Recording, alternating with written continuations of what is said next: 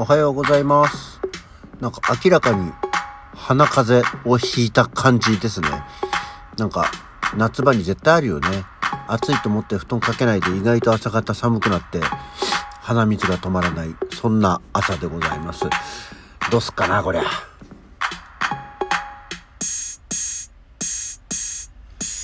はい。改めましておはようございます。7月14日の木曜日午前6時46分。起き抜けラジオ西京一でございます。そう。そんなわけで、今も喋りながらも鼻水が垂れてきますよ。ね、ちょっとこの時期さ、まあ、明らかに鼻風邪というか、あの、まあ、風邪じゃないんだろうけど、体冷えて鼻水出てきましたよ。ちょっと調子、鼻悪いですよ、みたいな感じなんだけども、ね、あの、また、何？コロナがさ、第7波がどうたらこうたら、なんで BA5 がどうたらこうたらっていう状況でね、まあ、まあ今熱があるわけじゃないんで、いいんですけど、なんかこう、鼻ズルズルしてたりするのも、あんまりこうちょっと、周りに、こう、よろしくない気がしないでもないですよね。なので、ちょっとどうしようかな、これ。マジで。いや別にあとは何も、調子悪くないんですけどね。あの、本当にあの、先日言った、あの、鼻くその話もそうですけども、鼻周りはね、やたらとなんかあるんだよね。あの、花粉症的なものも多いですしね、時期的に来ると。とにかく、私はこう、鼻周りに何かしら、ちょっと、ああ、もうっていう鬱陶しい症状が出ることが多いので、薬で止まればいいんですけどね、鼻炎カプセルとか飲むと眠くなっちゃうじゃない。その辺のね、バランスなんですよね。じゃあじゃあダバダバ出るんだったらまだしも、今はちょっとまだ出、出始めますよぐらいの感じなんでね、ちょっと様子を見ようかなと思っております。あの、地元の駅、あの、今は結構 JR の各駅そうなんだけども、緑の窓口っていうのが廃止されてるところが多いよね。まあ、あの、券売機の性能が向上したっていうのもあるし、ネットでのチケット販売っていうのが多分、あの、順調になってきたからかもしれないけど、いわゆる対面型の切符を買う、定期を買う、みたいな緑の窓口っていうのがね、どんどんなくなっていって、えー地元の川口の駅でも、もう、1、2年ぐらい前から、緑の窓口と、あと、券売機コーナーもちょっと移動したりして、駅の中ちょっと改築されてたんですよね。ね、もともとその、券売機とか緑の窓口があったコーナーがズドーンと綺麗になって、まあ、あの、お店が入って、駅ビルまで行かないんですけど、4店舗ぐらいお店が入ったんですよ。えー、何 ?3 コインズってあの300円キッズの3コインズのお店と、えー、ほんのり屋っていうおにぎり屋さんと、あとは、あの、期間限定のさ、よくこうあるじゃないですか、のお店が入るスペースと、で、京樽スシローのテイクアウトのお店。おにぎり屋があって、テイクアウトの寿司屋がああるっていうのは、どんだけこう、固めた米粒を食わそうと思ってんのかっていう気にはなるんだけども。で、そこの、あの、まあ、この間ちょっと大雨が降って、晩ご飯を、の、作るのどうしようと思ってめんどくさいなと思ったんで、京樽スシローのテイクアウトのお寿司を買ったんですよね。あの、まあ、普段は別にその、テイクアウトのお寿司というか、スーパーでお寿司買ったりすることもあるんですけど、まあ、たまたま、もう駅出てすぐだったし、なんだかすっごい人が並んでてさ、お、なんだと思ったら、多分、その他の人も今考えたら、あれ、雨だからにしたんだろうけど、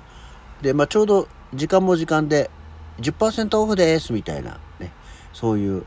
値引きに弱い西としてはですね、そこに並んで、ね、買ったんですよ。で、基本的には、まあ、握り寿司は、あの、スシローのお寿司らしいんですけどね。で、京樽ってみんなは、あの、ポピュラーなものなんだろうか。あの、私、子供の頃から、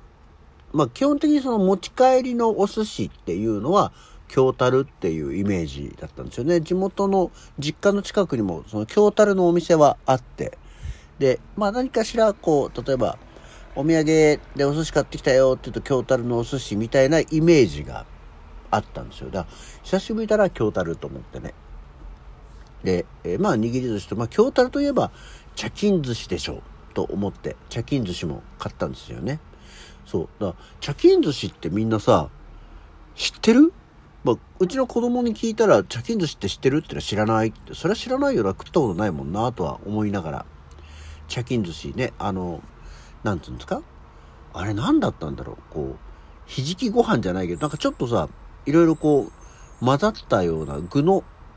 入ったような炊き込みご飯じゃないけど酢飯あの黒いつぶつぶのごまじゃないだろうけどなんかが入ってるようなご飯にをあの薄焼き卵で茶巾包みにして上にエビがプリンってあの小エビがプリンって乗ってるっていうねであの薄焼き卵をかんぴょうでこう縛って茶巾縛りにしてるっていう茶巾寿司っていうものがあるんですよでそれを買ったつもりだったんですけどでシールにも茶巾寿司って書いてあったんだけどまず茶巾寿司っていうのがちっちゃくなったなと思って。でまあ、ご存知の方は想像していただきたいんですけど、俺ね、茶巾寿司って大きさ的に、いわゆる通常のおにぎり、コンビニとかでもいいんですけど、おにぎりにもう一口分ぐらいお米を足したぐらいの量の大きさだから、まあそこそこな大きいもののイメージだったんですよ。そしたら昨日か買ってきた、まあ、昨日というか先日買ってきたやつは手のひらサイズのなんだったら手のひらの中に収まるぐらいので高さも多分ねなんだろうもともとの俺のイメージの茶巾寿司は5センチぐらい高さがあるイメージだったんだけど何 ?3 センチぐらいになっててちっちゃくなってんのね。でしかもあの茶巾言ったように茶巾包みですよ。ね？あの巾着袋みたいな形に包んであるから茶巾寿司だと思ってるのになんか普通にくるまれてるのね。あなんだろう和装小物で言うと服さみたいになってるわけですよ。こう普通に包まれててあれかんぴょうどこ行ったみたいなかんぴょうゼロになっちゃってかんぴょうあれ結構もりもりガリガリ食べるのが美味しいのにと思ったのにだから全然茶巾寿司じゃないじゃんと思いながらねあの食べてましたよ。しかもちっちゃくなってるしと思って。おや？と思ったんですけどね。京樽もあの昔私らが子供の頃の京樽からは一旦潰れたりしてねあの紆余曲折あったからそんな中であのちっちゃくなっていったりしたんだろうかと思ってね。ただその京樽ってどんだけポピュラーだったんだろうとは思うんですけど、うん、あの吉野家に買われてで今現在はそこから外れてスシローにグループになったっていうね経緯があるみたいなんですけど。であのへえって思ったのがテイクアウト業務だけやってたんじゃなくてあの寿司三崎丸とか海鮮三崎港とかも京樽グループだったんだねと思って。あそうなんだっていうのが後でねあの調べて分かりましたけど。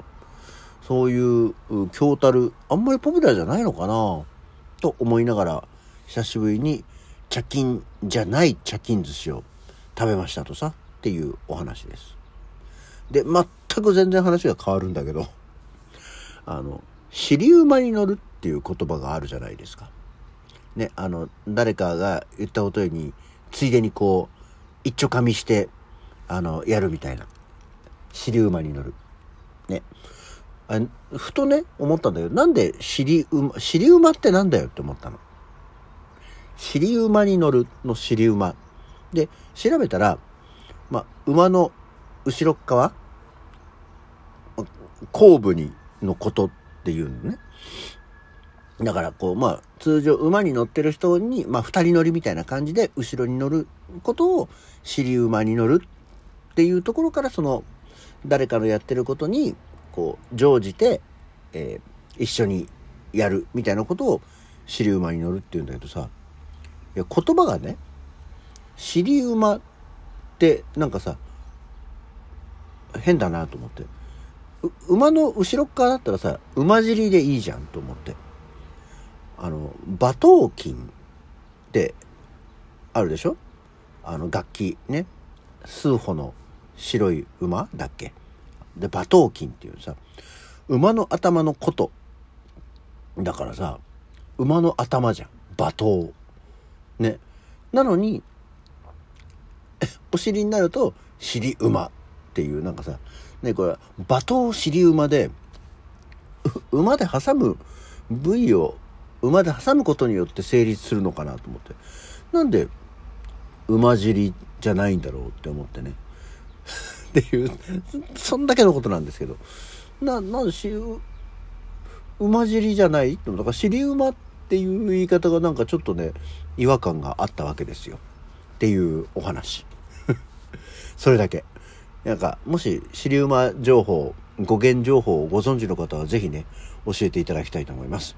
はい、今日はちゃんと時間を見るよ。もうそろそろね、えー、いい時間になってくるので、えー、昨日は本当びっくりした。しゃべ、まさかホラー映画で時間が切れちゃうとは思いませんでしたけどね。はい、気がつく、いた段階でやめたいと思います。というわけで、起き抜けラジオの今日はこの辺で。それではまた次回。言いたかったよね、昨日もこれ。